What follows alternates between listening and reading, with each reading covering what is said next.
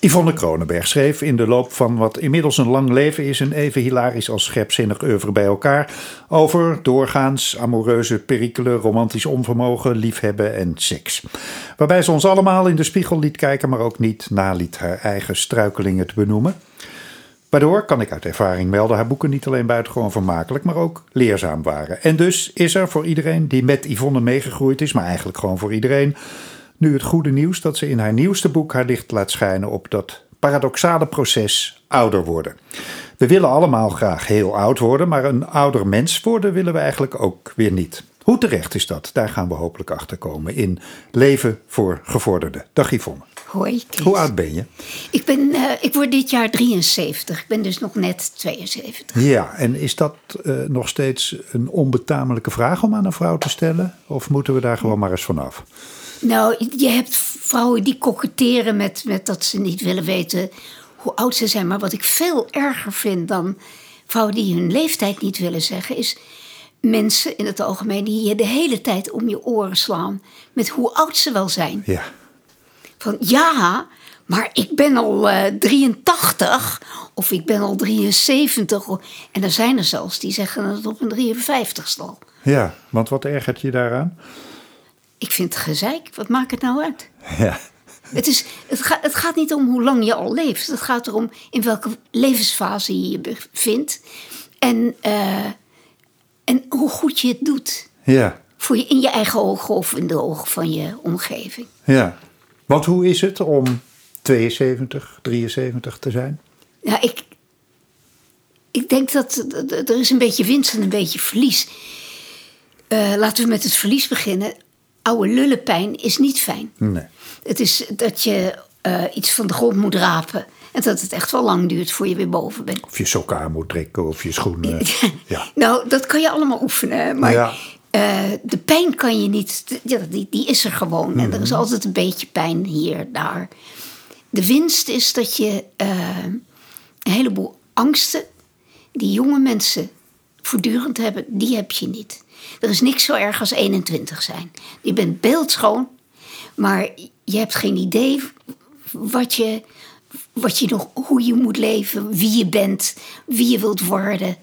Uh, als je al een, goeie, een, een, een, een, liefdesrelatie hebt, dan denk je ja, op mijn 21ste, op mijn 35ste is die weg. En wat dan? Nou, dat zijn allemaal dingen waar je als oude muts niet meer van wakker ligt. Nee. Um, je kent jezelf beter, mag je hopen ook. Sommige mensen wel, maar er zijn ook echt, er zijn zulke onnozelaars, zou je niet voor mogelijk. Ja. Um, moet je voor dat goed leven in de levensfase waar je in zit, uh, in, in deze levensfase, want het, het gaat over ouder worden. Dus zeg, wat, wat, noem je oud, wat noem je oud eigenlijk? Van wanneer? Wanneer nou, begint dat? Op mijn zestigste citeerde ik mijn vader en die zei: Ik ben nu officieel een bejaarde. Hmm. En dan kan je nog alles. Ik uh, begon toen met hardlopen. Uh, dat ging nog best goed, maar dat, op een gegeven moment is dat gewoon klaar. is Hmm. afgelopen. En als je het een beetje goed wil hebben, als je oud bent, uh, wat dat ook is, moet je, aanvaarden, je moet je eigen rijkwijde aanvaarden. Dat is trouwens heel raadzaam gedurende je hele leven, maar dan mag je nog een beetje oefenen als je, uh, nou zeg maar, de 60, 65 gepasseerd bent, dan moet je klaar zijn met de conflicten die je met je ouders had. Dan moet je weten wat je waard bent.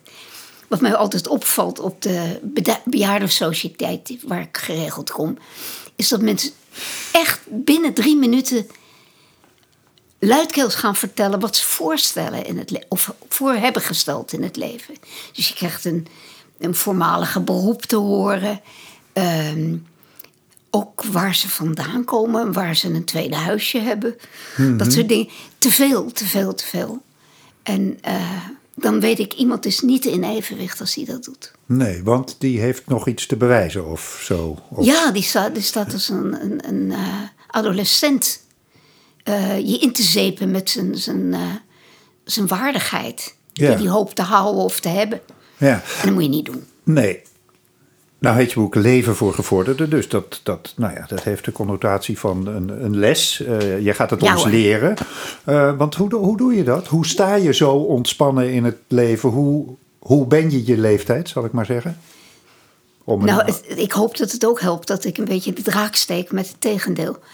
en eh, Dat is wel een beetje jouw methode, hè? Ja. ja, maar ik, ik denk dat heel veel gelegen is in, eh, in weten wat je te wachten staat. Weten wat je wel kan veranderen, wat je niet kan veranderen. Kijk, die rimpels die zijn er. En botox helpt niet, dus geen gezicht. Maar wat wel helpt, dat is als je braaf je oefeningetjes doet s ochtends. Want dan blijf je net even wat soepeler. En eh, dat werkt echt. En je conditie op peil houden, dat helpt. En wat ik zelf heel erg belangrijk vind, maar dat, dat is ook wel een beetje persoonsgebonden. Ik ben tamelijk trouw. En ik gooi niet mensen zomaar weg. En ik, ik, ik word altijd heel boos op oude mensen die zeggen: En nu wil ik nog alleen maar doen eh, wat ik leuk vind. Ik wil nog alleen maar omgaan met mensen die mij energie geven. Dan kan ik ze trappen. Sommige mensen kosten energie. Of wat is trouwens energie? ja. Maar het zijn Sommige- wel je vrienden. Of, Je, ja, je Ja. oude vrienden worden Ja. misschien wel saai. Nou, dan heb je geen leuke middag. Wat doet dat ertoe? ja, ja.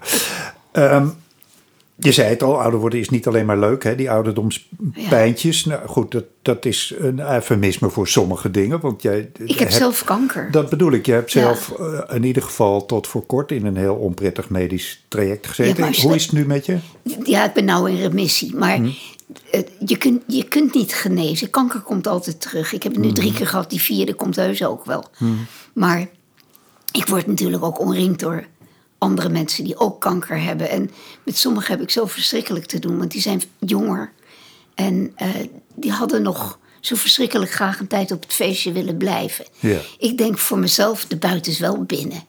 En het zal, ik, ik, doe, ik ga niet juichend weg.